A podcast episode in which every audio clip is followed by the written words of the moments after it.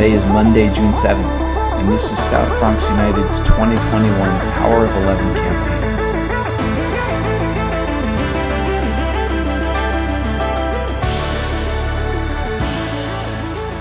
My name is Joshua Martin Guerra, and every day between now and June 11th, I'm helping to bring you the story of an exceptional student athlete from the SBU Academy class of 2021. It was a good weekend on the soccer field. Our U17 and U16 boys teams won, with the 16s securing their league title. Our U15 boys fell narrowly but acquitted themselves well, and our U12 boys drew 2 2 in a hard fought contest. Uh, yesterday, our U19 girls continued their good run of form with another win. Our U16 girls drew with a tough opponent, showing impressive resilience, and our U14 girls secured their biggest win of the season.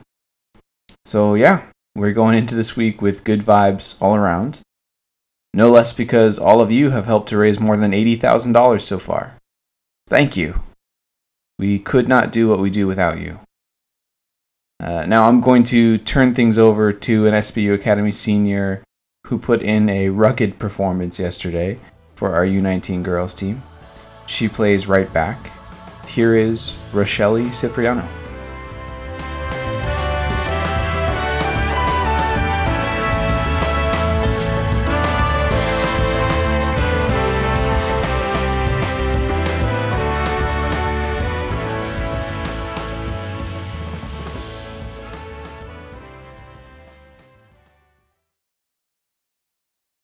Hey guys, I'm Rochelle Cipriano and I'm in the South Bronx United Academy and I'm in the class of 2021 and this is my personal statement. I couldn't help but feel the weight of my impending senior year. I was lost on top of a mountain in upstate New York as a 16 year old with two teammates who were unable to read a map. I was homesick and I had a blister foot and a limp. I hesitantly asked, Was this hiking trip a forecast of the coming year? I have always considered myself quiet and a follower. Before I left for my trip, I had envisioned myself gaining and working on my leadership skills and boosting my confidence. In my household, I grew up with the very strong individuals that I consider naturally born leaders, and I've long wanted to emulate them.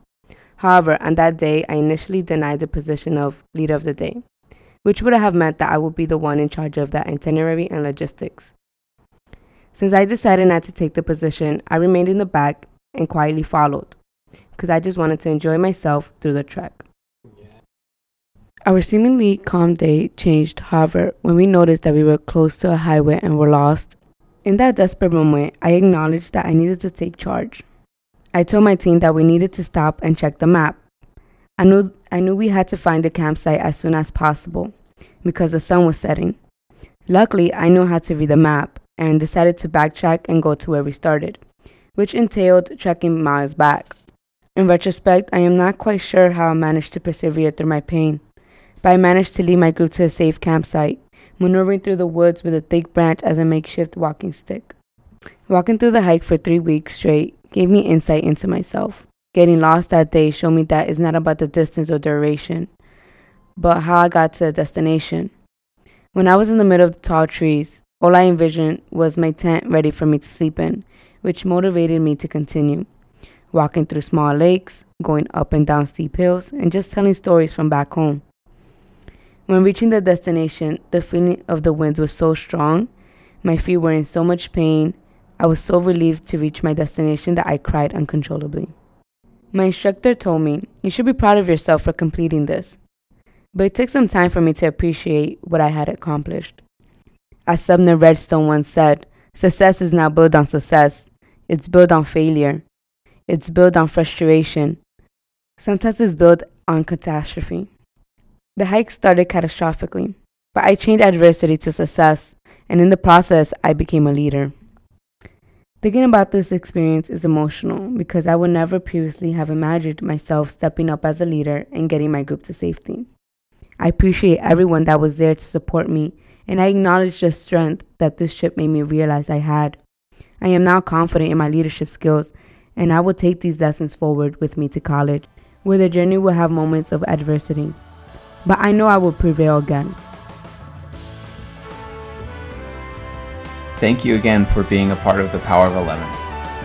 You will be able to hear and see more from Rochelle throughout the day across SBU's social media. And to learn more about how you can continue to support the work that we do, visit powerof11.southbronxunited.org. And I'll see you tomorrow.